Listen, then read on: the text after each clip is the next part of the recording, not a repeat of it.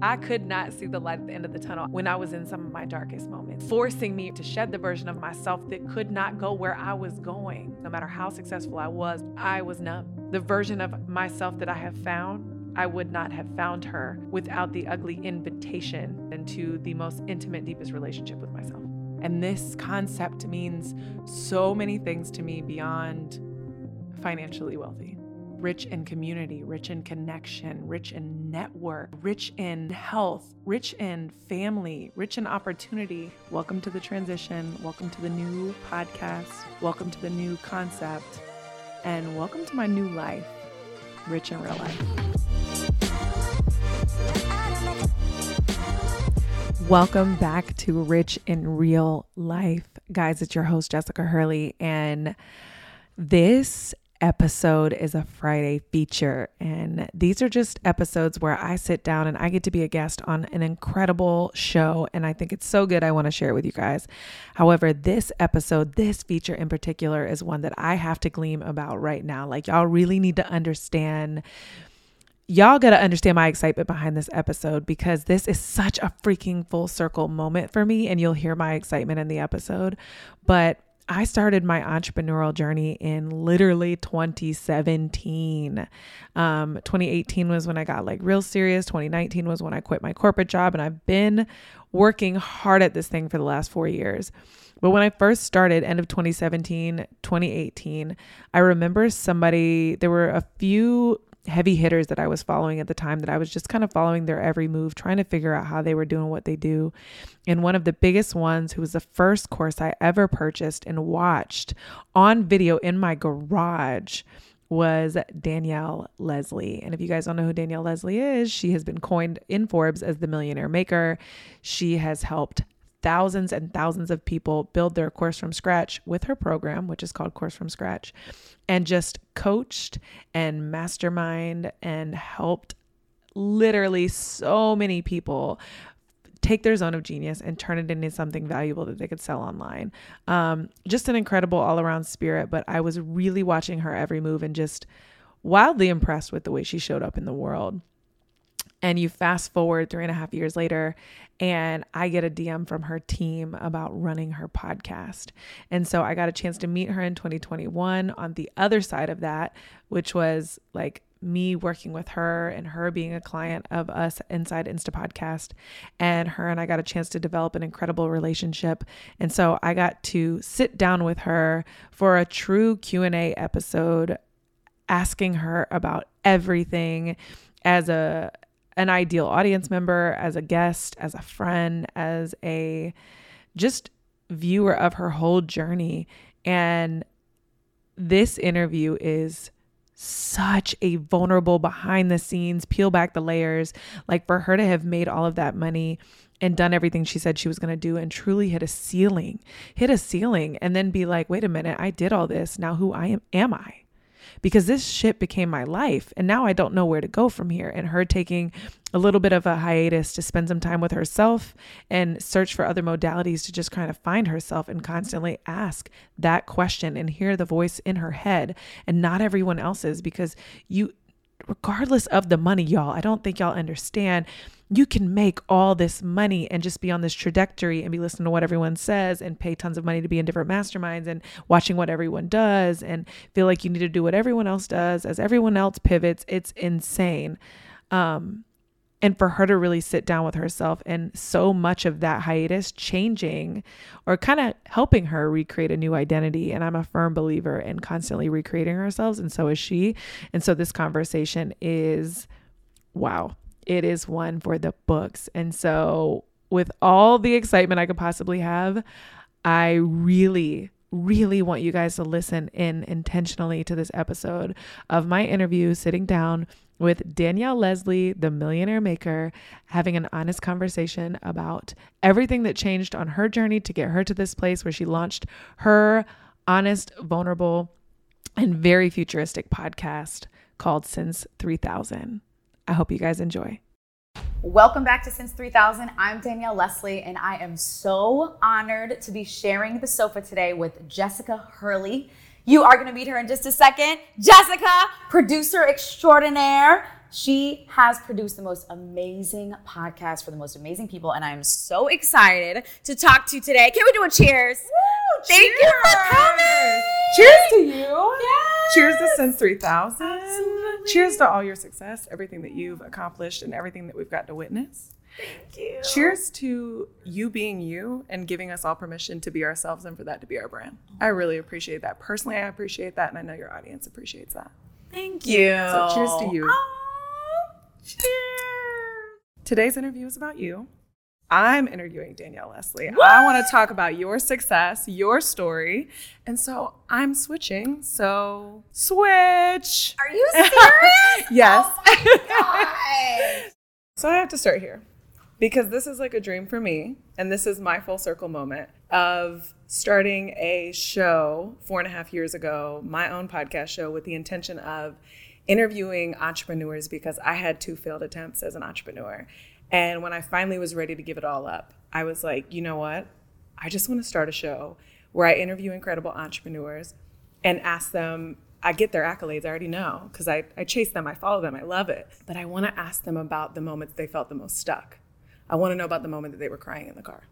I want to know about the moment where they were on their knees, they thought they could not continue, and I want them to explain how they got through it because those moments seem inevitable. And someone that had failed multiple times, I was like, how y'all doing this? Because I don't understand. And you were the first course, you were the first digital course I ever watched. And I was like, this woman is incredible. Oh my God. So to be sitting on the couch with you, oh! I'm having my full circle moment of like interviewing the ultimate entrepreneur, the everyone's measuring stick for success. So many women. And I'm interviewing you. So thank you for Thank this. you for sharing that. Oh my god, it's been amazing to work with you. Thank you. Like, so this, this is amazing. So normally you're behind the camera yes. and you're helping guide. And so I love that, like, I'm just like, what's gonna happen? It's gonna be magic. I hope so. I hope so. Oh, yes. There might be, you know, there might be a little nerves because this is like a big, oh, this is a big full circle moment for me. Because my favorite thing behind the camera is to pretend to be the audience. I'm like, if someone is listening, because I am the ultimate podcast listener, I love it. I love the art. It's an art form to me. So to sit behind the camera and hear all of it and think, what is the audience thinking? How are they perceiving this? How are they receiving this? And to now sit in this chair with you is fun. Aww. So we jumping in. You ready? Let's go. Deep end. 11 feet? 11. Is that where we at? I don't know. I like it when 3, it's like so feet? deep, my feet can't oh, touch the bottom. So let's go 3,000 feet. So, one of my favorite things about you is that you are like people don't understand the level of freedom in which you operate. Like you are playful, you are free spirited, you live life. To me, and I say this in all the ways you want to see it, you're like drunk off life. Oh. You be living. You hear me? Like you be living. you be living. and it is my favorite. And I remember reading this one liner in a book and it made me think of you instantly. It was like, the more healed people are, the more playful they are. Oh, wow. And so I was like, man, that is a hightail sign of the work that Danielle has done, is because then you stop judging yourself. Like, really, it's ultimately that you stop judging yourself. Yes. And so I, when I see you and the way you move, like there's even times where you've called me to do things like dance in public and do that. And I'm like, oh no, no, no, like I'm not ready for that. And it's where I see that ultimately you have completely stopped judging yourself, which means not, you know, not completely. We always have our moments, but that you've stopped judging yourself. You've done the work because you are so playful to the point where you allow it to inspire you. And so they also say it's darkest before the light. Mm. So, in order for you to have gotten to that place of doing the work, and we'll talk about that, you've done so much work. What was that dark night of the soul moment? What was that moment where you were like, life was good until now? It's like a before and after. It's an unforgiving moment of ourselves. Like, life was one way in this moment, and then after this moment, I decided to change. What was that moment that sparked your healing journey? Oh, that's good. It's interesting. So, I have one moment that comes to mind. And by the way, I love how you articulated that because I would say my biggest Achilles heel has been the self judgment. I think only until recently I had the language around it. And then the first iteration of that language was I'm afraid of what others will think. Until it was actually my therapist who said, Are you afraid of what others will think or afraid of what you think about yourself? And I was like, Ooh, you're right. Okay. So you articulated it so well. Um, that has been my Achilles heel. And it, I do feel like freer and like I am building that muscle to just be, girl, just be. You be being. Um, like, so it was really like a series of moments um, that were dark for me. One moment that comes to mind is so I was on this path, I was in a relationship. I had the whole thing. We knew what we were doing. We knew what we were, where we were going. Uh, the business was going. Knew where that was going. Had pretty much everything, quote unquote, figured out. And then that relationship ended, and it was like a shakeup. And it was like the universe was like, uh, uh like, oh, you thought you knew? Oh, you about to, you gonna learn today. And it was like, oh, we're gonna put you into this practice of asking, who am I? Who am I? Who am I? So I remember one evening, and I was I was actually doing a, a trip and I love going on journeys because it is what it does is it reaches things that are there and they are beneath the surface and they are influencing every decision we make, how we show up, how we hold back. It's in some of these journeys, and there was this one in particular where I I mean I saw it and I felt it. I felt everything that I had been like, you know, pretending wasn't there. And so I remember the resounding story was you hit your ceiling, you hit your ceiling, you hit your ceiling. So I would say that was probably my darkest moment because my whole life was one of infinite possibilities. I mean, I was an overachiever. I was like, we could do anything, we could create anything with our word, with our thoughts, with our spirit. And in that moment, I no longer saw a future that I could create. I saw I had already hit my ceiling. I thought it was the end. I was like, nope, we already did the most we gonna do. Like we're done. And I remember what I saw one of the visions I saw in that journey was the multiple levels of judgment. So it was so clear to me. I had a visual of me judging myself. And then I was like, wait, but why are you judging yourself? So then I was judging myself for judging myself. And then I was judging myself for judging myself for judging myself. I saw four layers of judgment, like visually in front of me. And I felt it. And I was like, oh, so that's what we've been facing. Okay, got it. And then I saw the ceiling. And I'm, I'm sitting upstairs in my office and my the way my desk was set up at that time it w- was like a spaceship. And it was like all right we're commanding the universe. And that's the vibe i had when i first moved in and when i first sat at that seat. But fast forward to these months later and i was like no no no this physical ceiling right here i already hit it. It's done. Like there's there's nothing else to do. And in that same moment i saw first the layers of my judgment and then i remember like crying profusely and seeing a visual of this excavation site where i saw the like six layers going deep and i saw and i for that moment i said oh my goodness and i was crying and i was like these are not my tears these are the tears of my ancestors and i think i realized two things one was I am here to be able to express everything that they lived, that they went through, and I'm a vessel in this moment. Mm-hmm. And it was a great moment of detaching from the tears and the emotion I was feeling. And it was so freeing because I said, okay, I'm here for you. I'm expressing this for you. And it was that that commingling of, of that moment. And then the moment where I'm like, okay, they are trying to free you they're saying, yo, girl, like you're the vessel. You get to express without being attached to this. But then there was the moment before when I was feeling chained to my judgment and feeling like I had already done everything. I can't create anything else. That was the moment for me when I was like, I don't know what I'm doing with my business next. I don't know, you know, am I going to find someone else to be with in this lifetime? What does my future look like? Ooh. Thank you for sharing that. So, what I heard was you had to unbecome so you could recreate. Like you had to meet yourself where you were. Like, okay, this is what I think about myself. I recall someone saying that um, there's a lot of CEOs. I don't remember what I was listening to, but there were uh, all these CEOs that had executive coaches, high level CEOs that had executive coaches. And the executive coaches said that the scariest place for these high level CEOs is when they're at the peak of their success because when they're at the peak of their success, they are immediately following it with, this will come to an end eventually because I've gotten to my highest vision. I've gotten to my highest place. So that means there's only down from here. And so knowing that you're at the top and you're about to start rolling down is a scary place to be. And so it's kind of unbecoming so you can recreate a new vision because you don't have to go down. You can just elevate to a new or a different place. Yes. So after that, what were some of the things that you did to like kind of begin that journey because I think who you're referencing in that moment to who you've become is a very freer, yeah. amazing, spiritual, uh, lively, playful, uh, still incredibly intelligent, powerful CIO. For you to become the the CIO, the free version of yourself, the spiritual version of yourself, the person that you've truly embodied, which eventually led to Since 3000. I first want to talk about like the the tangible work that you did like maybe the most powerful books you read, some of the actual spiritual experiences you had? What were some of the things that you were like, that literally was where I pivoted and was like, okay. Yes. Oh my gosh. So the first thing that came to mind was uh, changing and then removing my measuring stick. So that was a huge first mindset shift that I needed to embody to then be open to the tools that were calling me. And what that meant was my whole life I had that measuring stick, which was first get straight A's. Then it was be president of every organization. So I was prom queen, ASB president, ICC president, so the president of all the presidents at all the high schools. like talk about achievements at the highest level. Like I was like, oh, we doing it all. all and so I had a measuring stick my whole life. So when I entered into entrepreneurship and I said, okay, well, what's the measuring Same stick with the course business? It's the revenue. So that's when every moment the North Star, the measuring stick was revenue. It was, okay, when can we hit the million? Okay, now we need to hit 10 million. And I remember being like, you know, getting calls for articles, like, oh, we want to write. And I'm like, no, no, no press. Like, a mil- no, a million is nothing. We need to do 10 million. Then I'll be ready for the press. So it kept moving. The measuring stick kept growing.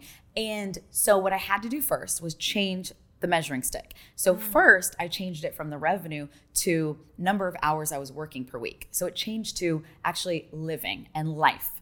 And so what I did is I focused on how can I, instead of working the 50 hour weeks, and it's wild because at this time, the company was doing really well. I had a whole official team in place, yet I was still doing all the things. I was stuck mm. in the mm. DIYing. I felt like I had to touch everything because I was afraid of the judgment of myself. And I'm like, I still got to write the email. I still got to, I still got to look, approve everything. And so therefore, I had the amazing, capable team there, but I still was working the 50, 60 hour weeks. So I said, okay, the next measuring stick is let's get this down to 10 hours a week. Mm-hmm. Once I focused on that, got it done in two and a half months. So now we're like, oh, oh, okay we got this cool. So the final shift was realizing like we don't need no measuring stick at all. And i was like out of here okay? Out of here. And what became success is what i wanted to be. What became my new north star was am i feeling fully self-expressed from moment to moment? When you think about that as a quote unquote measurement or a north star that is truly infinite and that truly has no judgment. It's about how do I feel? Do I feel fully self expressed? So that became my new guiding light. After my relationship, one book that was great, um, my really good friend Tara Reid recommended it, and it was called Love, Freedom, and Aloneness. Mm. So, first, it was me learning that there's a difference between feeling lonely and embracing aloneness. And one of my biggest stories growing up was I don't have any friends. I feel so alone. And I realized that I was carrying a story that belonged to my mom. And because I remember telling my spiritual advisor this, Rosemary, and she said, "Wait, wait, wait. You, what do you mean you don't have any friends?" She's like, "Didn't you tell me you were just in LA visiting Crystal, your best friend? Did Did you just get off the phone with Tara? Didn't you just tell me that this weekend you're doing these things?" And I was like, uh, "She's like, where is the no friends thing?" And I was like, "Oh, uh, okay. Well, what the?" And she's like, So where is this coming from? And I realized I had done a truth session. So this was another resource. Um, Lalita Ballesteros, she's amazing. Mm. She has these truth sessions, and it's a two hour, three hour session with just you and her. And I had done one. And what she does is she speaks to you, asks you questions for that time. And at the end, she reintroduces you to yourself. So she says, What stage would you love to speak on? And at that point, it was the TED stage. I was like, Your girl is on the TED stage. And she said, Okay, I'm going to reintroduce you as who I see you as right now. And a part of that was my book that she had envisioned. And she said, The name of your book is I See You and You Belong. And I was like, Ooh. And then I gifted my mom a truth session and because she loves learning, she this is where I get she loves learning, and she's like, okay, and she's she's about the shits. So I was like, okay, mommy, here you go. She did a truth session. I hadn't shared what happened in mine. She did hers, and she told me she's like, oh, Danny, it was amazing, and yeah, she told me, you know, the name of my book, um, and and the book is going to be called uh, Belonging. And I said, wait, wait, wait, and I shared this with Rosemary. Rosemary said, wait a minute, your book is a message and in response to your mom. You are telling your mom, I see you, you belong. All this time you have been carrying your mom's story of not belonging. You know grew up in panama went to american school never quite felt like she fit in always talking about i don't have any friends i don't know where i fit in. And i took that on and i really believe that was my story too. As soon as rosemary said you you are here as a gift to tell your mom i see you and you belong that is a gift as soon as she told me that i literally felt lighter so, my story of feeling lonely my whole life, I got no friends, listening to that book, Love, Freedom, and Aloneness, and learning the distinction between loneliness and aloneness, I learned that aloneness is beautiful. Aloneness is making friends with yourself. Like the best friend, the biggest love of your life is yourself. And I hadn't realized that. And that started me in realizing, oh, okay, I can surround myself by beautiful things that inspired me. You know, this painting, the tulips, people like you, people like Helen. Hey, shout out to Helen. Right? and and it really taught me that, you know, the joy is within and I have the opportunity to be my own friend. And I started relishing in that aloneness and started asking, okay, what makes me happy? And then I started this practice of being in the pursuit of pleasure. So, another book that was great is Pussy a Reclamation by Mama Gena. Uh, and she has a second book, and I read the second book during that time. But it talks about just our our gift as women and our divine feminine, how we can show up and just flirt with life. You know, as my friend Grace says, and she's on one of these episodes, you know, life is romantic. And so it shows you, you can flirt with life. You know, go get a coffee and just just flirt with you know the person and just be like hey how are you and nothing attached to it all it's just you being in your being and flowing and so i really embodied that okay how can i flirt with life how can i dance I remember being on a call with you one time, and I think we were talking about relationships. We were in our content strategy sessions. Yeah. And we were talking about Those were the best, by the way. so fun.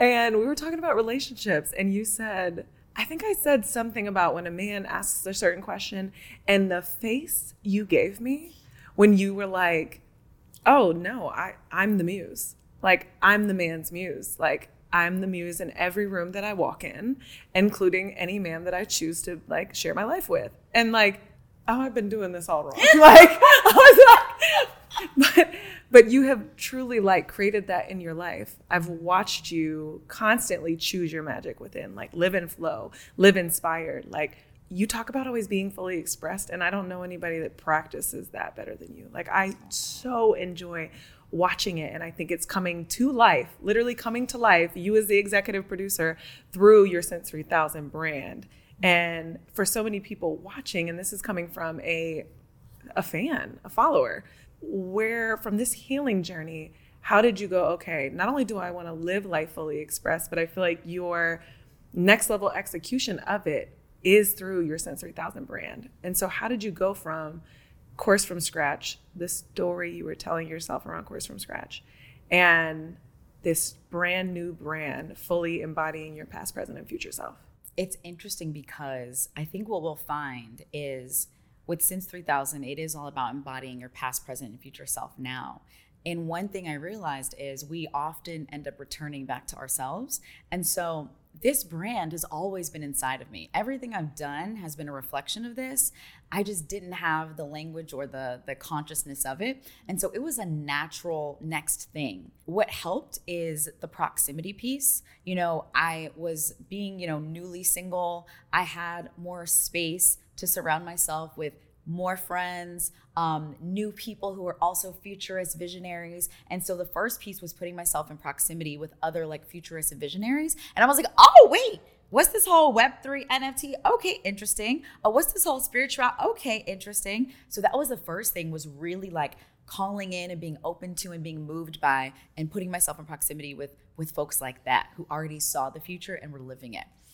And then it was going to events like conferences, continuing to learn. Um, it was going on the unplanned last minute trips where I got to like express myself and, and dream through these ideas. And so with Since 3000, you know, it started as an NFT project and it started with this vision of how can we create the first collection that really reflects who we are because I don't see a, a collection that looks like me and that has the essence and has like the fashion overlap and like the physical and the digital, the digital fashion. Because your fashion is on point. Hey, If you don't tell those people to get out of my DMs, they're ah. like, where are the BTS footage of her shoes and her jewelry and like all the things? So you're a vibe. Continue. Shout out to Germany, my collaborator. Shout out to Germany. of the century. So it started there, and then it moved into all right.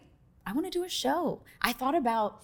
I was seeing this shift where I was feeling resistance to being the quote unquote expert in the room and being the teacher all the time. This identity of I'm the teacher, I'm the expert. So creating a course, creating a course from scratch. Um, you know, I am the teacher, I'm the expert. I go on my Q and A's. I am the expert. They're asking me all the questions.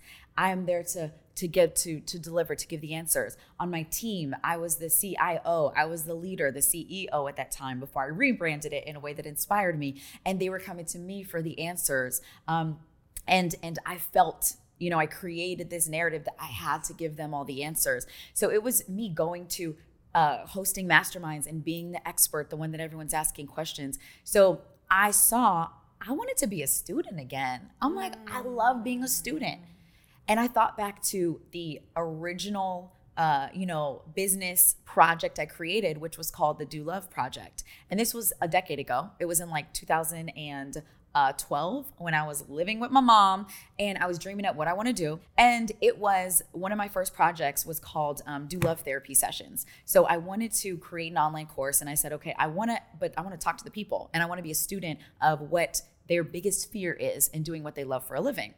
Um, and so I remember just interviewing people, and I just loved interviewing people. And then I did a podcast with my best friend, Crystal, uh, Brand New Nation.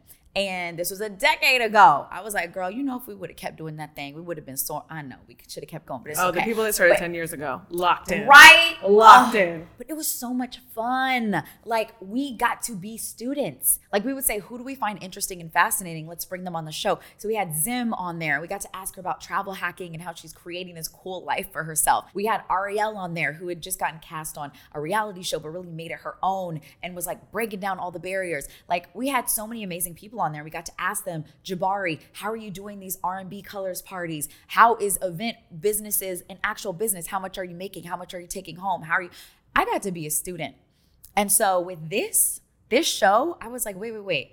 I'm going back to where I started, which is what I freaking love. I love being a student. I love sitting on the couch and being like, so tell me, how did you do this? And then I love taking what they share and, you know, digesting it and synthesizing it into a framework, a fun ass acronym that, you know, really vibes and resonates so that others can do it too and helping create the blueprint. So what I started creating with Do Love Project was um, these press playbooks. So the first like version of my course was called Press Play. And when I did it, it was so funny because I'm like, girl, you're supposed to be creating your first course. In the course of creating my first course, I end up doing these webinars where I would host other people and I would have other people on and I would interview them. And I was supposed to be selling my course, but this was a decade ago. There was no course on webinar. Like I didn't know what I was doing. So I ended up turning my supposed like like sales webinar into an interview. And I would just get deep into their stories. And I was like, you know what I can do? I could do these press playbooks. And so I had like Arel Moodie on, and he's like this like world-renowned speaker. And I was like, oh, I could do a press playbook with with Arel and interview him turn it into a framework and we could collaborate on this playbook that others can use to become speakers. So when I started, I really like, yes, I was creating and I created my first course, Press Play, but at the same time, like what brought me so much joy was also interviewing others and helping them create playbooks, tell their stories. So that was a big shift for me was saying, I want to be the student again. I want to have this show. I want to play dress up and talk to my friends. Which is literally what you've been doing. yes. and it's so fun. So fun. I have to highlight what you just said because I think in the industry that we're all, you know, so many of us are in, which is this uh, influencer guru, it is this fight to the top. Like you always talk about your North Star being at first it was revenue. I think people, when they start making a significant amount of money and a significant amount of impact, for you to say that you wanted to become a student again, I think is so important to highlight the purpose behind that because to me, and when you really get down a lot of these books we read, right, when you go on this journey, they talk so much about the intent, and Gamal, your guest, talked about this as well, of building wealth, building something, whether you love it or not, killing it, crushing it, making enough money, either exiting or making enough money to invest it in something else. And then that now gives you the, because so many people that are in survival don't have the time or the space to actually focus on, like, what is it that I want? The book wanting, right? And you put yourself in a position where you could take some time off and go, okay, I did all the things. I'm evolving. I can feel my identity shifting and I want to be a student again because maybe I don't know what that next thing is, but I can feel myself no longer identifying with course from scratch Danielle. No longer this high achiever, perfectionist, and you still are incredibly talented and you kill it every time. But saying, okay, I want to be more fully expressed. I want to be more free. And what is this going to look like for me? And then being a student of it and being a student of yourself. I think there's so much ego out there, and people just don't stop long enough to go, okay, what's next? And let me sit in that. Mm. And so, my question for you is there was a process that came with that and Gamal talked about this. Was there ever a time in being a student again where your ego got in the way, where you were like, I'm not achieving enough right now. I'm not doing enough. I'm not being seen enough. I'm not, where you had to kind of check, self check, self audit? Mm. I think one very recent moment is when I was thinking about this show. Mm. And I found myself getting into the same pattern of if this, then that. So when we had the show and my Strengths Finder, have you done Strengths Finder, Clifton no. Strength? Oh, so good. So when I did Strengths Finder, my top ones, my number one was futurist. You literally live there. That's where you live. That was my number one. And so that means I'm motivated by what could be by the future. Uh, the second one was activator. So that is when you can make a roadmap that goes from point A to point B. And then the third one was maximizer. And that's when you think about how do we maximize every situation. So that's amazing. And also, what I found is it became limiting for my self expression. It became limiting for that question of who am I and what does fully self expressed me look like. So, when creating the show, my mind automatically went to what comes after. What's the opt in? What's the call to action? What's happening? Like, where are we sending people so we can maximize opportunity? And I was ta- and I was about to build a whole new. I was like, oh, we building a whole new platform. It's gonna be this. Yes. It's gonna cost this. Here, I had the timeline, the spreadsheet. Here's what we're about to do: monthly recurring revenue. And I talked to my business manager, and he said, I want to have you try something on because he's very spiritual as well, which is really dope. And we can go months without talking and he will say what I have been feeling. And I'm like, ooh. So he said, you know, where I see that where you are right now is that it is is dark. And you've talked about this. You've said, like, whew, it's I don't know what's happening. I don't know what's there. And he said, it's dark for a reason. Like before any of this was created, it was dark. It's calling you to create what's next. You're not going to create in the light. It needs to be dark because it's waiting for you to build. And he said, you, when you think about early civilization, you know, the East Coast was developed. You had New Jersey, you had New York, those colonies were developed. There was nothing out west. Mm-hmm. There was nothing out there. Like you needed to go and build it he said, I find you going back to the East Coast, to those early colonies, because that's where you feel grounded. That's where you feel safe. You think, I've got to create this another business. Like, this is what I need to do. And he said, I want to invite you. I want you to know that you don't live on this earth. You're not supposed to be a part of the colonies. You're not supposed to be in the house. You want another planet. You're supposed to go out west. It's supposed to be dark where you are because you're here to create, bring the light, and create what's next. And he said, So, what if with this show, you see where it goes. If you have a quote unquote Imagine plan that. for it and you have, okay, step one is this, and then it's going, and then step, how are you allowing what's really like beyond your comprehension gonna happen? How are you allowing The Rock to see you? Dwayne Johnson, he's amazing. How are you allowing him to see your show and be like, I wanna partner with her? If you already have it figured out when you're sending people over here and so everything you're doing is narrow minded because like we got to structure the show in a way that takes people here. We got to say this because they need to go here. Uh the rock ain't gonna be messing with that. He gonna be like oh, okay cool. No no no no. Or i want to be a guest on her show because it looks so much fun. Ooh, okay because the fully expressed danielle is me? fun. Wow. She's a party starter. She's literally oh. a blast. And so for them to watch and be like, that looks like so much fun. And she looks so different. And I want to be a part of that the optimizing, maximizing perfectionist Danielle would not have. And I saw you go back and forth in that process. You were there for that. Yeah, I was there. I was there because I remember the text message, and I was like, "We got off a call," and it was when you hit me with the curveball, and you were like, Plot twist. plot twist." Uh, going back to everything that we said we weren't doing, and I was like, "Wait." And then I said, okay, I'm gonna go with the flow. And then you found it on your own. I almost said something and I was so happy. And then I was like, nope, I'm gonna. And then one day you text me and you said, Am I overthinking this? Am I I'm thinking that I have to maximize and sell this and make it the best thing and the most possible, the best opportunity for my audience and all the things. Am I overthinking this? And I was like, yes. I was like, I wasn't going to say it, but yes. the version of you that I see now in this space is you're doing exactly your strength finder. You're doing exactly what you're called to do. Um, and where this is going, we don't know. And I always say, God gives us like slight previews or, or uh, visions that only are meant for us. And it's literally for us to just obey or commit to because his vision is so much bigger than anything we can conceptualize. Mm-hmm. We are narrow minded in the fact that we cannot conceptualize what he can conceptualize for us. So sometimes it's just here's a little snippet, which was probably your original podcast idea, which is I just want to have fun with my friends. I want to go back to remembering yes. all the fun I had in these interviews. Yes. And then you got caught up in what's made Danielle successful, your original story.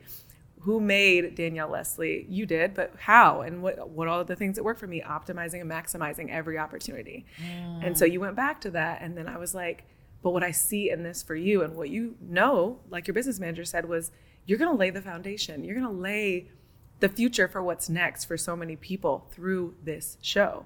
You're going to be like, this is where we're going. Women are now investing in NFTs. Everyone can have their, like, you're literally laying the foundation for what's next. Mm. The first time I came here and met you and heard you talk about all this stuff, I was like, I had my moment that you had of a new ceiling. I was like, oh, the ceiling is new. Mm. Like, the ceiling has lifted because hearing you talk in your where you live, which is 3000, I was like, oh, New Zealand, new place. Like I have had it all wrong. Take it to the next level. What ceiling? I mean, what we've never even heard of a ceiling. Correct. Like, what is that? You you have none. Like you're past the moon and beyond. the stars, that's where you live. But hearing you in that space was what helped me elevate. And so I was like, I've been I've been known stay the course, Danielle Leslie. Like I, you're taking me to the next level. And so you operating in that space has been, um, I've watched you resist the journey and then embrace Ooh. it. And the more I see you in here, the more I'm like, oh, there's something so big coming. It's so massive. Mm. It's it's your bigger big. Yes. So this one is for your audience um, because oh, let me be selfish. This is for me. And then if this resonates with you, you're welcome. Um, I love it. This is for me. So, three and a half years in entrepreneurship, like I'm literally a toddler, right? I think about a child, like walking, can function fully self function no not really. Like needs some assistant needs help and needs to constantly be empowered and motivated right? So three and a half years in entrepreneurship and there are days where i'm beyonce. Like you can't tell me oh, shit. yes. money's coming in. Mm-hmm. I am in the like dancing in the car t- give me all the sales calls watch me work, baby. Yes. And then and you get this vibe of like, this is the rest of my life. Oh yeah. Oh oh this, oh yeah. The way I feel I right now. Oh yeah. Me for the rest of my life. Yeah, I'm gonna feel like this forever. Nothing could. You're literally invincible. Nothing could stop me. Yes. Just kidding. um, and then and then y'all know this one. Then you find yourself crying, packing a bag because you think tomorrow you're gonna have to go live under a bridge because oh, now yes. nothing makes sense. yes. I remember being at a at Ask Live with Ryan Levesque, and he was like, "Why do entrepreneurs always think when we have a bad month that we're immediately going to have to go live under a bridge?" Yes. I was like, "Oh, that's absolutely the case." So you're packing your bag, and you're like. My journey's over. I, this was not meant for me. I, I, was not created for this. I have failed miserably. Now I have to go tell my mom and all the people that doubted me right. that they were right. So yes. let me prepare my uh, death of the ego over here story, my letter, right? Yes we talked about your dark night of the soul, which was personal, but for your business, did you ever have the I'm gonna pack my bag moment? Like, I can't pay my, and I'm talking about deep, like, because we said dark night of the soul is usually a breakup or like it's a re- re- renowned identity moment. For business, it's like I can't pay my staff, or um, I thought that investing $100,000 in that was gonna work, and it did not. So I'm not as smart as I thought. Like, oh, yeah. what was this uh, cry in the car moment for your business for you? Oh, wow. So I'm big on investing in coaching and mentors. I remember my friend Anna from Homemade Cooking. Shout out to Anna. She's amazing. Um, and she would joke with me and be like, yo, I'd be joking with my husband, like, I've never met anyone who spends so much on herself. And when I say herself, it's not on the shoes of the purses, it's on a coach, it's on a program, it's on You a, can have a money, learning you can situation. have my money, and you exactly. can have my money. okay. Like, I think at my height, at one time, I was talking to my therapist every Monday. I was talking to my business manager every Wednesday, my spiritual advisor every Thursday, my business coach every Friday. I mean, this the fear of losing the money that you had made? not at that point. Okay. When I first started working with like two coaches, yes. When I did my first six figure month, mm. yes. So when I did my first six figure, absolutely. My motivation was, oh, I don't want to screw this up. Yep. Like I've never had this much money. What am I doing? So yes, at that time, the motivation was let me find people who have been there before. Let me find the visionaries. They've already walked the walk. Let me partner with them. And at this time, at the height, I actually did it from a place of the, this is what I do to level up. Like I'm always, I guess, uh, one of the things I'm motivated by is the learning. It is the like col- collapsing time. How can I get there in a fraction of the time? And what really took me out was when I made a major investment in a coach, and then um, worked with another team and made a major investment. Plus, was offering rev share to this team. And after working with them, I was like, oh, this ain't it. And then I'm like, wait, oh, this is not getting better. Oh, wait, this is really not getting better. And me realizing that I guess I had just worked on certain skills, but not, there was this skill of like listening to myself and knowing my voice is the most important voice to listen to.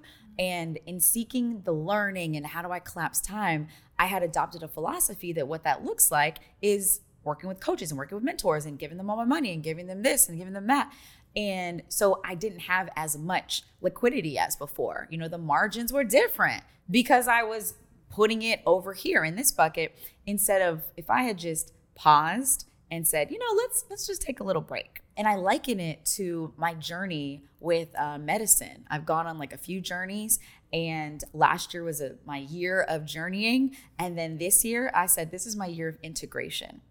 So all the learnings I got from working with the medicine, doing the journeys, this year I'm going to integrate those lessons, and I'm going to listen to this voice that they helped cultivate, they helped curate, but also it's my voice. It's the highest voice. I'm going to listen to that of God, of universe, of me, the highest voice. I'm going to listen to that and I'm going to go and I'm going to be great and I'm going to integrate all the lessons. So, same thing with these coaches. I said, okay, we're going to pump the brakes. So, right now is the first time in my whole, like, probably like adult life, I don't know and how long, I guess maybe, yeah, since starting my business, since I worked with those first coaches where I'm not working with anyone. Mm. So I paused my therapist. So it's been a couple years. I'm not working with my therapist, not working spiritual advisor, you know, not any business coaches, not partnering with anyone, not paying anyone for masterminds. Like I am integrating. And I'm saying, what does my voice sound like? If there was a superpower, we had a CEO retreat and we were talking about superpowers that we wished for when we were kids. And I asked the table, what's one that you want now as an adult? And mine was the superpower of deciphering is this my voice or is this someone else's voice? Is this the ego, which to me means society, significant other, parents, uh, coaches, peers? Like, whose voice is this? That would be the superpower. And so, since then, I've been practicing that muscle, and I realized what helps is to remove the outside voices. I'll say I wouldn't have gotten to this point without all the coaches and the investments I'd made right? I wouldn't have as many lessons to integrate. And so I want to honor and thank every single coach, mastermind, investment. Like they got me to this point. And I thank all of them. And I think the previous version of Danny who made those investments. And now I get to embody all of that and ask myself, okay, whose voice is this and what do I want? I hope y'all heard that loud and clear. There's such a message out there that is like, don't hire a coach that doesn't have a coach, and don't, um, you know, you should constantly be learning and you should constantly be paying someone. But if there's anything I've learned more so on my healing journey, is there is a season, and you, you're using the word integration, which I love, but you will slap yourself in the face every single time when you are in your darkest moments or having a like lapse. I feel like I always say like you're you're only as healed as your next best trigger, and so you will be in a triggered moment and be like, wait, it is res- it is astounding when you realize, like, wait, I feel like I can't get out of this, but I can because I've learned the tools. I've actually, in fact, heard that several times, but I never stopped long enough to integrate or to apply the lessons. So we're consume, consume, consume, consume culture, but we don't actually practice anything that we learn. And they're the only way to do that. You talked about it earlier, alone or being uh, practicing aloneness and integrating saying okay like how are you going to go learn all these tools physical and or mental and for your business and for your like breath work you know for me the breath work and like then for me to have a moment and be like wait i'm not doing breath work anymore so no wonder i can't self self regulate through this moment because i'm not practicing any of the things that i learned mm. and so the practice of simply integrating and getting really quiet because we're always trying to fast forward through uh, fast forward to the success and then i'll practice those things. Because i always talk about how like success can't silence the noise. So you have got to people try to like fast forward the success and then i'll implement the things because i just need to be at a place where i can stand still. Well that will not come. So you have to create it. And so for you to have a season of integration i hope y'all heard that clearly because that is so powerful of like you need a season of silence you need a season season of silence. I love that the season of silence because well there are a couple distinctions that I think will help like help me in my journey and it's asking what I need most now in this season. And so it may be a season where there is a new skill you want to learn, and therefore you buy that program to learn that skill. Yes. You mentioned breath work, and this would set it off for me. I was like, yes, Wim Hof, come to me. Yes, breath work, breath work course. Because I'm like, I don't know how to do no breath work. Like, so that is a skill in which I would invest in a program and I would learn that. And then there is the other type where it is the coaching where you are entrusting and hoping that this person is asking you the open-ended questions that allow you to go inside of you yourself. as opposed to projecting onto you what their version and definition of success is. Oh a ceo is not supposed to do anything. A ceo is supposed to outsource everything. You're supposed to be out. You're supposed to do and it's like okay maybe some of these things but not all of them and you get lost in doing that. So i think definitely making that distinction of okay what do i need most now investing in that the season of, of silence what that made me think of is even a day-to-day practice of the silence. So that would be, you know, what Deepak Chopra calls the gap. It's yep. like Dr. Joe calls the space in between, but it's the meditation. It's the even, you know, if you're just um, sitting listening to music, what messages are coming through. But yeah, that has been so so big for me, creating mm-hmm. that like on a on a micro level and a macro level. Your journey is my favorite, and the way your brain works is my favorite. Oh. okay, get your drink because we're gonna have some fun now. Ready? Okay. Because to get to ask Danielle, we doing shots? What we doing? No, I mean that sounds like fun. Though. I was I was gonna tempt you to see after, you would take after, it after two more solo episodes. Absolutely. Hey. Um, no, but to ask you to time travel. You really embrace this course from scratch to since 3000. You're totally embodying this. To me, you're fully embodying this right now. There's a next level after that. I had to there's a it's like you always tell me this there's a new big boss right?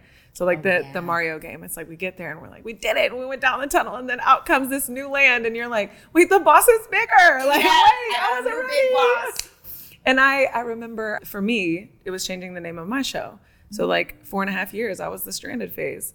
And to be crying in a hotel room in miami on the balcony and being like why do i feel so unaligned? To get to the moment of like wait i'm marrying this story like I'm marrying, I'm literally marrying the idea of being stuck when I'm literally not anymore, other than in my mind. Wow. So like I'm embracing these stories to feed an audience that I fed when I was stuck. Well, I'm not stuck anymore, but I'm keeping this story in my head. So what does the new me look like? And that was embracing rich in real life. Mm. Um, Come on, rich in real life. Y'all better follow and subscribe. Better get these gems from Jess. It was, but rich in real life, like being rich in everything. It was community, connection, spirituality. the stranded phase to rich in real life. Yes. Oh, I love it. Because that was my birthday theme, and you oh, inspired that. No you inspired that. When you talked about the birthday party, when you told me that story about your freaking birthday, and that Helen threw you this party, yes. and it was themed, I literally called my girlfriend the next night, and I was like, okay listen to this story. and I was like, and I was having my 33rd birthday, and I had just went through my most most transformative year ever in my life, like my dark night of the soul, like mm. crying in a bathtub, all the things. And I was like, okay, I'm coming out of that now. And I want my birthday to reflect like my new year. I want mm. my birthday to be my new year. And I was like, what? And she was like, okay, well, what is the phrase? And it just came so fast, like rich in real life. Because there's all these influencers and gurus and the flashiness, all the things that brought me joy and got me out of a dark place were sisterhood. It was connection. It was being rich in spirituality. It was being rich in faith. It was being rich in um, just like fun and mm-hmm. finding things mm-hmm. that brought me joy and just like, and then when you are in that state, in that spirit, the money comes. Oh yeah. So it's like, then you get to be rich. So congrats. Like mm-hmm. being rich It's already there. It was waiting for you to open your arms and catch it. It's like being in the money machine, you know, when it flies up all the money. I mean, literally, like that's what we're living in moment to moment, and we don't realize it. Like we are in the money machine at every moment. There is money flying around 'cause it's a Everywhere, energy. energy, and all we got to do is get in there and catch it, grab it, grab it. Mm. So what is 10 years from now for Danielle? Like, what does that look like? Time travel. Where are you? What are you doing? Are you mm. married? Do you have babies? definitely all of those things. So, I recently went to celebrate my sister's birthday. Um, our friend Amira threw like a celebration for her at the Museum of Ice Cream, and It was there so was cute, by the way. oh, It was so thanks. cute. Yeah, we girl, we got in the ball pit. We took little photos with our glasses on. It was fun. And there in the Museum of Ice Cream, there's like a prompt, like a wall of prompts. And the prompt said, uh, What is your biggest dream for this year? And so Amira's like, Why don't you go first? And I said, It's to be engaged. And she was like, Oh, wait, what? And I think Surprise. she was expecting a business goal and all of that. And I said, you know, I know that the business goals are going to happen. I know all of those things are going to happen. The demonstration of my biggest personal growth will be me attracting, connecting, and solidifying a relationship with a person because that will mean that I have truly gotten out of my own way. Because uh, something I realized recently is I do struggle to receive love. I'm the first to put be like, uh uh six feet and not even know I'm doing it by being like, no, no, no, like I'll see you in like a week. No, no, no, um, I don't want you to be here for that. Oh, sorry, can you leave in 10 minutes? I got this thing to do. I'm feeling a little stressed about my work. Can you go? Instead of being like, how can I partner with this person to, you know, help me create this thing? So for me, that realization was okay if I am with someone and engaged, that means I have truly gotten out of my own way and I'm able to receive like that filter and it's open and I'm able to receive. And also, I have released this glamorization, right? So I what I realized is I have a measuring stick in relationships. So in a, a love relationship with a potential life partner, I do glamorize it and I expect that we will never have a disagreement. Um, anything that I that you know doesn't vibe with me, it's unchangeable. You're not gonna be Okay, able to change it. It's like a whole Disney movie. Is it? What do you mean? like the, you know how the men always say that, like, oh, you have a Disney fairy tale love story. Yeah. And like, because Disney only shows us like when they choose each other and they get oh, married. Oh yes. And then it's like, we're, oh, we're that's gonna be in what love I had. forever. without realizing it. That's Yeah. what I had, Yeah. right? Because I'm an eternal optimist, so I'm like, of course it's going to be amazing. Yes. Without me realizing, no, no, no, like. You will have disagreements and you will mm-hmm. have difficult conversations. And I grew up not having difficult conversations. There was no like confronting conversations. So now those feel very uncomfortable. And I just, I just, when I see something that doesn't vibe, I'm like, let me go over here. Exactly. I'm like, you can't change it. Let me go over here. So now I've learned the practice of, okay, let's have a conversation. Oh, oh, you are willing to change those things, which is so weird coming from me because I'm I am a growth mindset type of person. I'm constantly improving and I attract others who are constantly improving and who value self-awareness. So where why on earth didn't I believe that this person could make a commitment to say, "Oh, I can create the possibility of showing up in this way instead of that way." For that to happen even, you know, in the next year would be huge. So when we fast forward, we time travel, you know, she already living. 10 years from now, Danny's already living. So, yes, she has an amazing husband who is self aware. We have conversations for like four hours, lose track of time. We're like somewhere else. We laugh all the time. It's like intellectual conversations. We vibe, we connect. I am his muse, certainly. Mm. Every day I walk in, he sees me. He's like, it's like the first time he's seeing me. He's like, wow, wait, let me take this in. Your pants. Oh my God, this brace. You just like that every moment, every day that's happening. We have kids, so two to probably two, let me know, two. Um, and what? Oh, and the kids are awesome. so because they're their own beings, and I'm like, oh, what are you here to teach me? I get to be a student again. I want to be a. Let me sit in the student seat. They're creating their own worlds. They're inspiring me. I'm fully in play. Um, so we probably have homes in different parts of the world. Maybe so. I love London um, for maybe like four months of the year. You know what I'm saying? Like a like a spring summer situation. So potentially spending some time there. Love New York. So definitely have a main home here. Um, most likely with a lot of greenery and um, some version of homeschooling with the kids potentially unless we can find a school that really like aligns with our values um, i've always had this this vision of like my friends also teaching my kids so we do a summer camp or we do like a quarterly camp where all of my amazing friends you gonna be there you there right now I'm in. okay y'all are, mm, y'all are there too My son's And- grown. He'll babysit. oh yeah i love it that's right He's old enough to babysit at this point. okay give him a job Yeah, he's babysitting. We're- and we're paying top dollar. You watch these babies. You know what I'm saying? so we're doing a summer camp and you're helping them. You're interviewing them on the podcast. You're helping them create ah. their own show. Helen is leading them in like a visualization exercise. Like, what do you want to release That in this moment? so what do you envision? right? Dallin is there and he's showing them how to actually like They can shoot, produce their film, own produce show. her own show. And so some This of the kids good. are producing while some of them are learning from you and being on the podcast. Sean is there teaching them how to Tell tell, stories. stories. Ah. Robert is there and he's showing them how to perform and show up and and maybe produce their own kind of TV show. We've got all the friends there. They doing all the things. Tara is teaching them how to build an app and also teaching them how to dance and be fully self-expressed through dance. That is what I see for my kids, whether it's quarterly, but some kind of learning experience that is really pulling in my community. Because that's where we came from was communal living. And then we isolated ourselves and we're like, oh, let's let's live in this box with only the two of us and try to struggle and make it work and force a parents to move or invite them to move to where we are to help out. Like, nope, taking it back to the community and realizing that friends are family. Um, so bringing them in. By then, I have, you know, books out. I have shared a lot of like my mindset, my quotes. I've done a lot of writing. I write almost every morning. I wake up and I do my morning pages. I'm still doing a show in some form or fashion. Like perhaps I do a tour and I go to these different locations so we can world school the kids they can see these different places and while i'm there i interview really interesting people. I might be studying something in particular so one of the things i i like really wanted to do was i was like oh my god it'd be so cool to go back to d school. So stanford has the design school mm-hmm. and learn about design because design is under everything right? i mean everything like not only furniture but how do we design communities? How do we design buildings for maximum um, colliding of different personalities different people?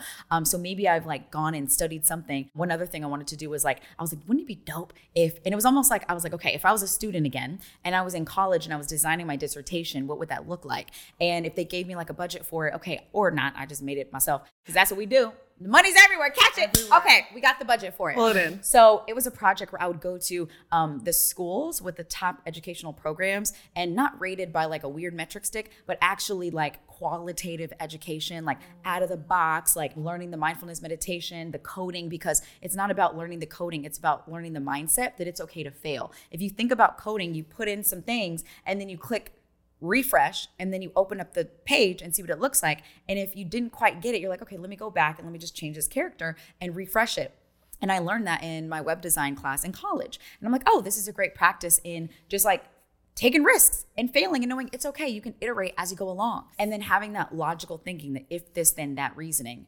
Okay, if I do this, then this will happen. So, you know, like studying the schools that are doing that, interviewing the principals, interviewing the top uh, curriculum designers in those programs, and finding out and, and going and being on the campus and being like, ooh, the design of the campus is so that the playground is in the center of the campus. So when they walk to their classroom, they need to walk through the playground so they have a sense of play and there are things they can interact with so they can be in motion and be in their body and, you know, collide with a friend and do a quick dance or there's a dance session. I was like, that would be super dope to just study and interview these people and figure out, okay, what is leading education look like? What does what are the new, you know, edges of that. So perhaps I'm doing something like that and my show is showcasing that where I get to interview them and, you know, perhaps it's on Netflix or it's on Discovery or or OWN. Shout out to Robert cuz you already had your show. You go you going to just slide me right in there. You feel me?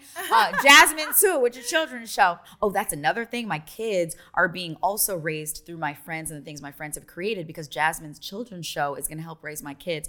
That's going to be the new, you know, Blues Clues, Gullah Gullah Island, whatever, fill in the blank kids show, Sesame Street, Mr. Rogers. And they get to see a woman who looks like their mom teaching them these practices that we didn't learn. So my kids are actually are yeah, going to be raised by my friends and the people I've even had on since 3000 on this show. Um, I see all of that and more you painted this vision for me and I saw so many things.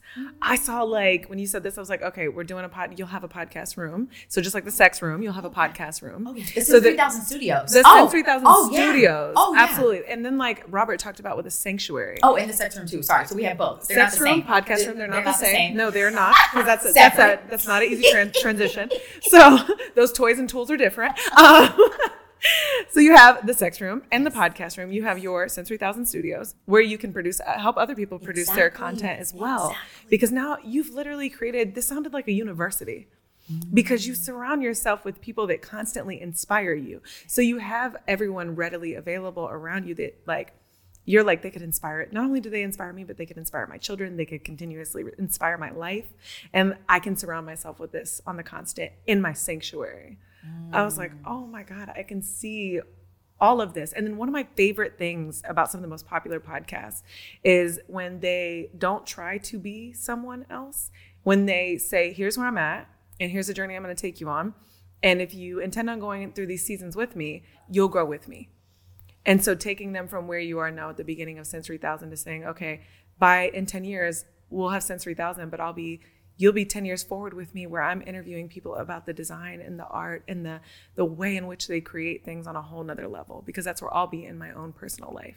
Mm. people love to trek that journey with you. Mm. so i saw a lot for you. Thank you for asking me that question. I've never you asked all your guests. You know? Wow. So i had to ask i didn't you. know that was inside You know what I'm saying? You need to be asked so you can reveal. So, you can bring so thank you for giving me the space. You get inspired by everyone else's future, mm. and that's where you live. So I was like, I I got to see this. I have to see this. and so before we get into tell the truth, I have to just take a moment to give you your flowers. And you have inspired me so much from afar, but just uh, doing life with you in the last eight, it's been about a year. don't don't don't be telling on don't be telling on me now. You know, for the for the short time that we've worked together, um, I have to give you your flowers for a couple things that you just really put into perspective for me on another level. Uh, one, you broke the ceiling. So ceiling is completely different. In your mind, it doesn't exist. In my mind, it was on my forehead, and I needed it to get out of the way. And so, watching in the way in which you operate really broke the ceiling for me. Two, um, you took I read I read The Power of Proximity in every book that I ever embraced. But to see the way in which you do it, you took that shit to another level. Mm-hmm. And it made me take it to another level because you don't even realize that you are so committed to I don't know that it's being inspired or what it is, but you make sure that your team, everyone on your team is really bringing something to you that they elevated a level that which you aspire to to be at. Yes. Your team, your friends, the the people and the influencers that you associate yourself with. You take power of proximity to the next level. Because to me, when I would read power power of proximity, I'd be like, oh, go to conferences and pay for masterminds. Got it. Like just force yourself to be in rooms that you're uncomfortable in. But you make your life by design inspiring, which is like you make sure your proximity is always in the future. Mm. So that was I have to give you your flowers for that. Three, this is a big one, is I would hit barriers or walls or self sabotage so often that I would think, okay, every successful female CEO I see um, just has this state that she's in, or this way that she shows up, or this way in which she operates. So I need to, the woman I was, I was idolizing, I'm like, I need to become that. That's my block. And being around you and seeing that not only is your brand you totally being, but you stay feminine and soft. And that was so inspiring for me because I was like, and I, I say this in a way, but I was like, I don't have to be this bad bitch to be like, I mean, I'm gonna be a bad bitch. Okay, but fine. Bad bitch. no, I'm gonna be a bad bitch. I mean? That's I'll be a bad bitch. But but like I don't have to be this assertive, aggressive, demanding woman to stand out in my space. I can just be more of me and allow the people to come. And you being fully you and being feminine and soft, but just fully expressed while doing it made me like, oh, I don't have to change. I just have to be more of who I am Yes. more of who I am and allow myself that space. And I think the fourth, there's so many things I could go on for hours, but the fourth thing I have to give you flowers for is just you are wildly successful. Like you are my measuring stick. You are my measuring stick for success. Hmm. And so knowing all the success that you've had and still seeing how you love people and how you show up for people. I hate using the word humble, but you just you love on a different level. The way you allow people in your space, like you know, you said all these coaches are like, you know, um, outsource, outsource, outsource. Like I had coaches like, don't ever let people in your car, don't ever let people in your home when you do this, when you do that. And like you're like, no, come in my house, like let's go to dinner. Like all these things that I saw you do with your clients and your students. And I was like, you literally just trash all the stereotypes in the best mm-hmm. way, where you're like, no, no, I'm gonna do this this way. And I was like, mm-hmm. okay, I do get to do business the way that I feel the best doing it, or mm-hmm. else why the hell am I doing it? Like you inspired in, in less than a year. I have to give your flower, your flowers for those things because you changed the way that I did business and the way I showed up personally in a lot of ways. So, Oh, thank you. and I can only imagine what you've done for a lot of your listeners. Oh wow. So I hope you receive that. I hope you receive that I do. all the way. Um, you make it very easy to receive it. Oh, You really good. do. Yeah, you like create that. a safe, uh, a safe space for people to receive it and to show up in that like receiving energy. And Yeah. you give it so generously and genuinely. You make it easy. Okay, so your inspiration, your tattoo is tell the truth, which I love because I am the, I used to call myself like the queen of vulnerability. Like I was so inspired by Brene Brown. Like I was like, hey, this journey might be shit at some time, but I'm gonna tell everybody. I don't care. I'm not gonna sugarcoat anything. Y'all gonna see it Hide like it kids, is. hide your wife, because we go in there. you getting the truth. Like it is what it is. No, I almost failed today and I cried and it was hard and it's giving fuck this shit. Excuse my language. um, so I love that no matter how successful you become, tell the truth is at the center of your world. So you've asked every single one of your guests. So I insist on asking you, what is your most recent truth or what is something that you are working to tell yourself the truth about? I have something coming up for me. It's uh, this breakup letter. Should I share about the breakup letter? Oh, you sipping your tea? Let's go. All That's right. a truth. Let's go. Okay. So I was on a trip, and on that trip, it came in, and I said, "Oh no, I'm you know I'm dating someone," and I said, "We got to break up." It's it's Get not six doing feet away things- again. exactly. It's not doing the things I needed to do. And so I wrote a letter and it was a breakup letter. I knew that if I got in person with him and attempted to break up with him, that I would either just fall on my face in my delivery. Um, you know, communication on things like that, I'm still honing and exercising.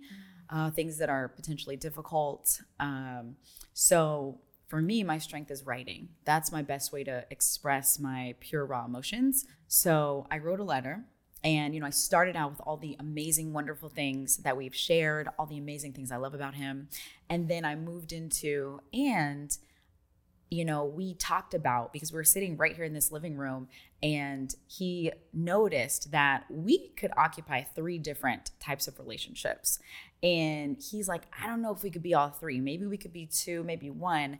And the three rare. types, you know, and the three types of relationships were best friends because we would have a blast. Like, we mm. are twins. I mean, we're so similar. We think similarly. And so we could be best friends. And we're like really like so honest with each other, share everything. He's like, I usually just share this with my boys. I don't know why I'm telling you. And I was like, You're welcome. Hello. so we could be best friends. He's like, The second is we could be business partners. He's so business savvy, like wildly intelligent and an executor, visionary and operator, delegator, just incredible. and or we could be life partners. And you know we could get married and have a family and live life together. So those were the three and it was like our our second or third date. It was our second date and he shared that and i was like okay. And so in the letter i said you know i realized that in this lifetime we are not meant to be lovers. We are not meant to be life partners. So I want to ask, you know, can we be best friends? Can we be business partners. And I know you don't want to hear this and you're going to be like, hell no. However, I'm going to take us back to our second date and say, you know, can we create this possibility and still love on each other, appreciate each other, and be there for each other? So I write this breakup letter and I come back home a few days later and um, we're sitting on the couch and I'm like, I wrote you a letter. And he's like, oh my gosh. And then I was like, I would like you to read it. And he's like, oh, and he's like, oh, this isn't a breakup letter, ha ha ha. ha. And I was like, oh, ciao. And I was like, okay. he starts reading it and he's like, okay. Okay. It's a breakup letter. Hmm. And so he says, Are you open to an exercise? And I was like, nah, I mean, it's it's not gonna change the outcome. I'm like, nah. He's like, Are you open to an exercise? And I was like, okay. And he's like, okay. And then I had my my like easel and my like little white notepad set up in the living room where I do my business doodles. And he's like, Can we use that?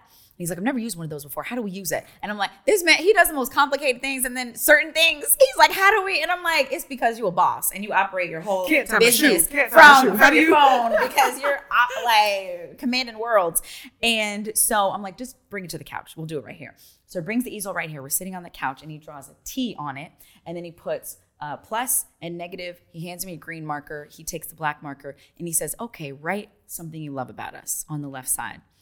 And so I wrote down our conversations. They're illuminating, they're inspiring, they're long, they're fun. Uh, and then he writes down uh, laughing. You know, we laugh like 90% of the time that we're together. I feel like I'm a little kid when I'm with you. And then I paused us and I was like, okay, if we keep on this, we're going to end on the negative note. So maybe we should shift to the negative side and write down what are the, the, the gaps we see in the relationship. So then I write mine down.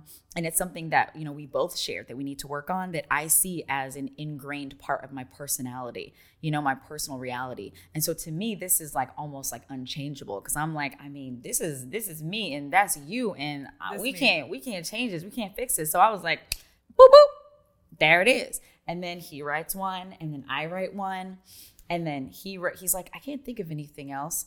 And then I'm like, well, I got a few more if you cool with that. And then you know, and I'm like, okay, cool. And the important thing about this exercise that I learned is it was easy to sometimes we look at the symptom and we could have written down symptoms when in reality there's a root cause there's like a root uh, whether it's a, a way of being Mm-hmm. right mm-hmm. and so what i i told him i was like let's make sure let's because he i was about to write something i was like oh hold on no that's a symptom that's that's not the root cause and it's not about the symptom because if we don't address the root cause then it's going to show up in a different Yeah. way in a Yep. different symptom Yeah. so we were really careful about okay what are the foundational root causes that might be a part of our personality Things seem personal reality.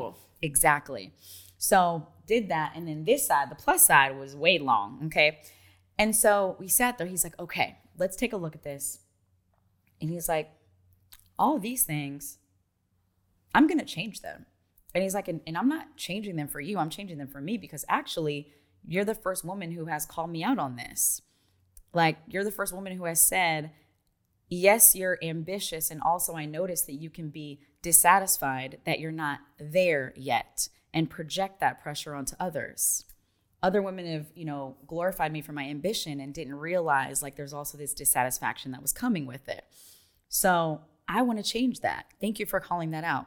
And whether we're together or not, I'm going to change that anyway because that's in service of my highest self. And what I found was the things we wrote down on the quote unquote negative side were things that were really in service of us as individuals in becoming our highest selves. It wasn't me Not you saying, choking on your letter. right? Right? Exactly. Oh, okay. Okay, got it. exactly. So he committed. He's like, I commit. Consider it done. It's it's already transformed. And I was like, Are you? He's like, Yeah. And I'm like, Okay, well, I'm willing to to change this one, sort of. But yeah, I can. And I was like, But yes, I commit to this one. And that was it. And he's like, Okay, can we create? So we did break up. That's the catch.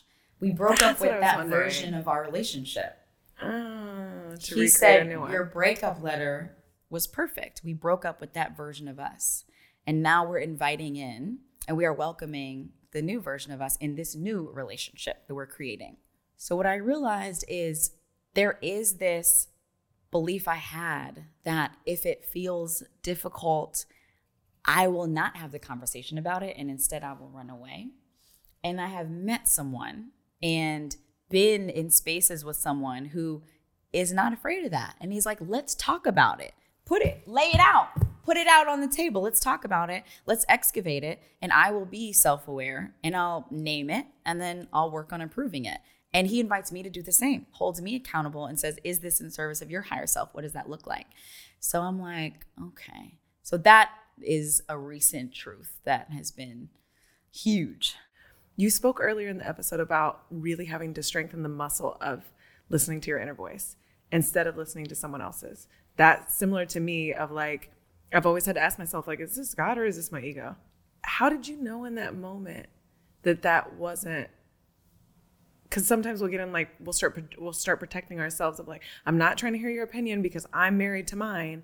How did you know that this was you were accepting feedback and criticism with still honoring your inner voice? It was a simple question Is this in service of my highest self?